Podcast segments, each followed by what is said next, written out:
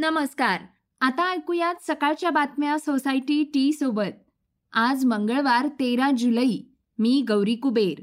झिका व्हायरसनं डोकेदुखीत वाढ केली आहे अजून त्यावर औषध सापडलेलं नाही. त्याविषयीची माहिती आपण पॉडकास्टमध्ये घेणार आहोत. चर्चेतील बातमी म्हणजे हिमाचल प्रदेशमधील धर्मशाला भागात झालेल्या ढगफुटीविषयी आपण जाणून घेणार आहोत. लव्ह जिहाद प्रकरणी अभिनेत्री उर्मिला मातोंडकरनं काय प्रतिक्रिया दिली आहे हेही पाहणार आहोत. सुरुवात करूया दोन तरुणांच्या पॉझिटिव्ह स्टोरीनं. मनात जिद्द असली की सारं काही सोपं होतं. संकट कुणालाही चुकली नाहीत चुकणारही नाहीत. पण म्हणून रडत बसण्याऐवजी स्वतःला सिद्ध करून आपलं नाव कमवण्याचं सगळ्यांना जमतच असं नाही. गणेश बागुल सुभोकांत कसबेकर यांनी नोकरी सोडण्याचं धाडस दाखवलं. आणि स्वतःचा स्टार्टअप सुरू केला. त्यांनी कास्टिंग ज्वेलर्सचा व्यवसाय निवडला. गुजरातमधून यंत्रसामग्री मागवली. कमी भांडवलात योग्य नियोजन केलं. त्यांनी घरच्या टेरेसवर पत्र्याची शेड उभारली. तेथे सोन्या चांदीची कास्टिंग ज्वेलरी तयार केली. हा सगळा प्रवास चक्रावून टाकणारा आहे. गणेश आणि सुभोकांतनं एम आय टी अभियांत्रिकी विद्यालयातून बीटेकची पदवी घेतली. शिक्षण पूर्ण झाल्यावर दोन हजार अठरामध्ये या दोघांनीही काही काळ एका खासगी कंपनीत दोन वर्षे नोकरीही केली. दोघांचे नातेवाईक सोने चांदीच्या व्यवसायात आहेत. खासगी कंपनीत त्यांना दोन वर्षे अल्युमिनियम कास्टिंगचा अनुभव मिळाला. यंत्रसामग्री ही उपलब्ध होत नव्हती. त्यानंतर त्यांनी सर्वाधिक ज्वेलरी कास्टिंग होत असलेल्या राजकोट सुरत येथील माहिती घेतली. तेथे जाऊन त्या व्यवसायाचा अभ्यास केला.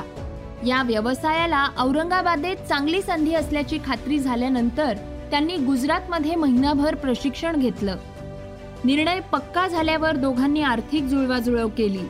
मोठ्या प्रयत्नांनंतर एका बँकेकडून कर्ज मिळालं. जागा विकत किंवा भाड्यानं परवडणार नसल्यानं घराच्या टेरेसवरच स्टार्टअप सुरू केला. झिका व्हायरस विषयीची पुढील बातमी आहे. केरळमध्ये झिका व्हायरसचा संसर्ग झालेले चौदा रुग्ण आढळले आहेत. त्यामुळे केरळ आणि तामिळनाडूमध्ये सतर्कतेचा इशारा दिलाय. एडीज प्रकारचा डास चावल्यानं हा रोग पसरतोय. याच डासांमुळे डेंग्यू चिकनगुनियाही पसरतोय. त्याचा संसर्ग लैंगिक संबंधांमार्फतही होत असल्याचं दिसून आलंय पण हा आजार जीवघेणा नाहीये. झिका व्हायरस पहिल्यांदा युगांडाच्या झिका जंगलात आढळला होता. त्यावेळी हा व्हायरस माकडांकडून माणसात दाखल झाल्याचं सांगितलं जातं. एकोणीसशे बावन्न साली पहिल्यांदाच झिका व्हायरसची नोंद घेतली गेली. भारतात दोन हजार सोळा सतरा मध्ये गुजरात राज्यात झिका व्हायरसच्या संसर्गाची प्रकरणं समोर आली. दर पाच संसर्गजन्य लोकांमध्ये एका व्यक्तीत झिकाची लक्षणं आढळतात. झिका व्हायरसचा संसर्ग झाल्यास हलकासा ताप डोळे लाल होणे आणि सुजणे डोकेदुखी गुडघेदुखी शरीरावर लाल चट्टे येणे अशी लक्षणं दिसून येतात. आतापर्यंत या व्हायरसवर औषध उपलब्ध नाही. तीन महिन्यांच्या गरोदर महिलेस हा संसर्ग झाल्यास बाळामध्ये व्यंग येण्याची शक्यता असते. या बाळाचं डोकं जन्माच्या वेळी नेहमीपेक्षा लहान असू शकतं. ही सर्वाधिक चिंतेची बाब आहे. एक प्रेमानं भरलेला कप त्या जुन्या फोटो अल्बमसाठी ज्याची आज सहजच आठवण झाली. ज्याच्या जीर्ण पानांमधून पुन्हा निघून आलेत जुन्या पुराण्या आठवणींचे घोट जे घेतले की एक आनंद होतो. वाटतं की आठवणींमधूनच तर भेटीगाठी पुन्हा जिवंत होतात. मग आजच का नाही? पूर्ण करूया त्या जुन्या फोटो अल्बमचा कप. सोसायटी चहा एक कप प्रेमाचा. अंतराळ विश्वातील एक महत्वाची बातमी आता आपण पाहणार आहोत. सिरिशा बांदला ही तिसरी भारतीय वंशाची महिला अंतराळवीर ठरलीये व्हर्जिन गॅलेक्टिक कंपनीच्या विशेष जेट विमानातून सिरिशानं उड्डाण केलं. सिरिशा ही एरोनॉटिक इंजिनियर आहे. आंध्र प्रदेशातील गुंटूर येथे तिचा जन्म झालाय. ब्रिटिश अब्जाधीश रिचर्ड ब्रॅन्सन आणि इतर चौघांबरोबर तिनं चाचणी उड्डाणात सहभाग घेतला. त्यांचे विमान पृथ्वीपासून अठ्ठ्याऐंशी किलोमीटर उंचीवर अवकाश कक्षेजवळ जाऊन आले. मला अजूनही अवकाशात असल्यासारखंच वाटतंय. पृथ्वीवर सुखरूप परत आल्याचाही आनंद आहेच. हा अनुभव केवळ अतुलनीय होता. अवकाशातून पृथ्वीचा नजारा पाहणं हा आयुष्याला बदलवून टाकणारा प्रकार आहे अशी भावना तिनं व्यक्त केलीये. सिरिषा बांदलाचा जन्म आंध्र प्रदेशातील गुंटूर येथे झाला. पुढे तिचं सगळं बालपण टेक्सासमधील ह्युस्टन शहरात गेलं. सिरिशानं एरोनॉटिकल इंजिनिअरिंगची पदवी घेतली. तिनं दोन हजार पंधरामध्येच व्हर्जिन गॅलेक्टिक या कंपनीमध्ये प्रवेश केला होता. ती अवघ्या चौतीस वर्षांची आहे. याच कंपनीमध्ये सरकार व्यवहारक विषयक समितीची ती उपाध्यक्ष देखील आहे. आता पाहूयात वेगवान घडामोडी. लव जिहाद प्रकरणी त्या इच्छुक जोडप्याला आणि त्यांच्या कुटुंबियांना आलेल्या धमक्यांच्या पार्श्वभूमीवर शिवसेनेच्या नेत्या उर्मिला मातोंडकर यांनी भाष्य केलंय. महाराष्ट्रात महाराष्ट्र धर्म महत्त्वाचा. इथं लव जिहादला थारा नाही असं मत मातोंडकर यांनी व्यक्त केलंय. शिवसेनेच्या शिवसंपर्क अभियानाला पुण्यातून सुरुवात झाली. पुण्यात एका आंतरधर्मीय लग्नाची चर्चा सुरू आहे. लग्न करू इच्छिणाऱ्या मुस्लिम तरुण आणि हिंदू तरुणीला धमक्या येत आहेत नीट परीक्षेच्या तारखा जाहीर झाल्या आहेत केंद्रीय शिक्षण मंत्री धर्मेंद्र प्रधान यांनी या संदर्भात घोषणा केली आहे. याबाबत शिक्षण मंत्र्यांनी ट्विट केलंय.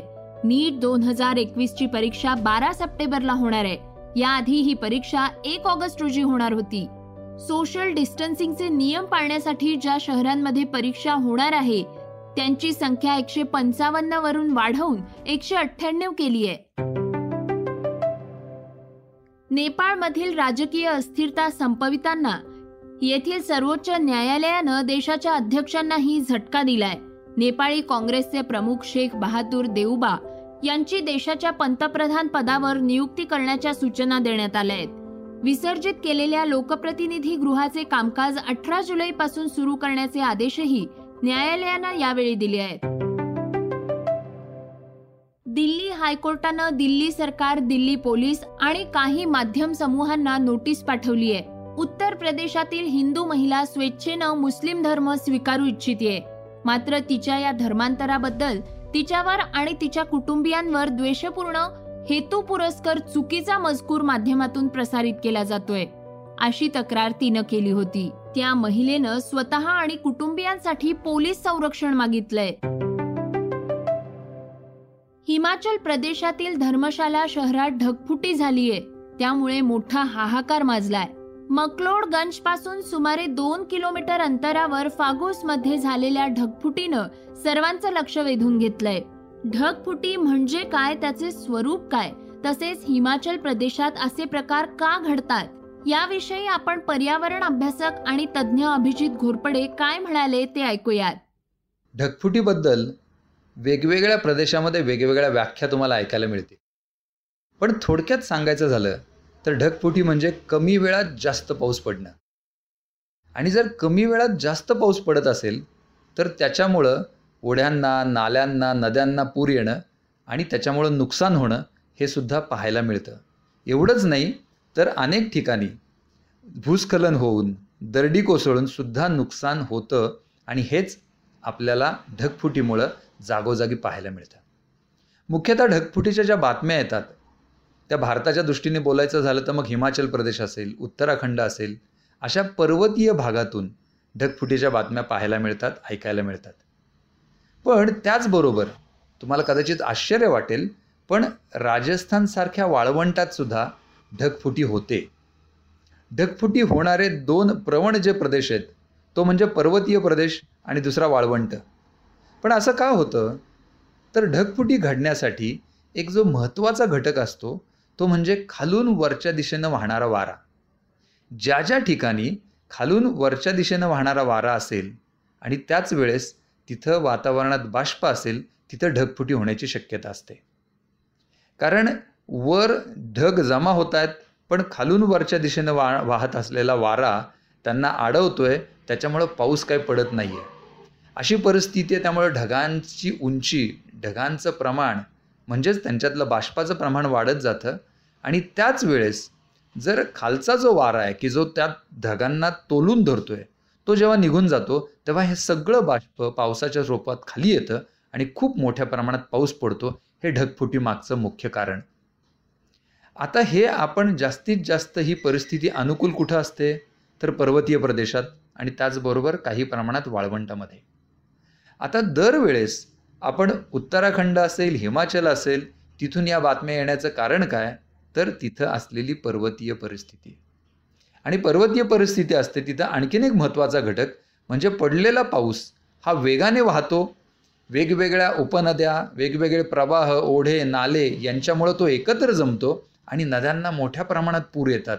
म्हणून आपल्याला मुख्यतः पर्वतीय प्रदेशामध्ये हे घडलेलं आणि तिथून या सगळ्या बातम्या आपल्यापर्यंत आलेल्या आपण ऐकतो आणि त्याचं झालेलं नुकसान याच्याबद्दलसुद्धा आपण बातम्या ऐकतो. हे होतं सकाळचं पॉडकास्ट उद्या पुन्हा भेटूयात. धन्यवाद. रिसर्च आणि स्क्रिप्ट युगंधर ताजणे विनायक होगाडे. वाचा बघा आणि आता ऐका आणखी बातम्या. ई सकाळ डॉट कॉम वर. तुम्ही हा पॉडकास्ट ई सकाळच्या वेबसाईट आणि ऍप वर सुद्धा ऐकू शकता. विसरू नका या पॉडकास्टला आपल्या आवडीच्या पॉडकास्ट ऍप वर सबस्क्राईब किंवा फॉलो करायला.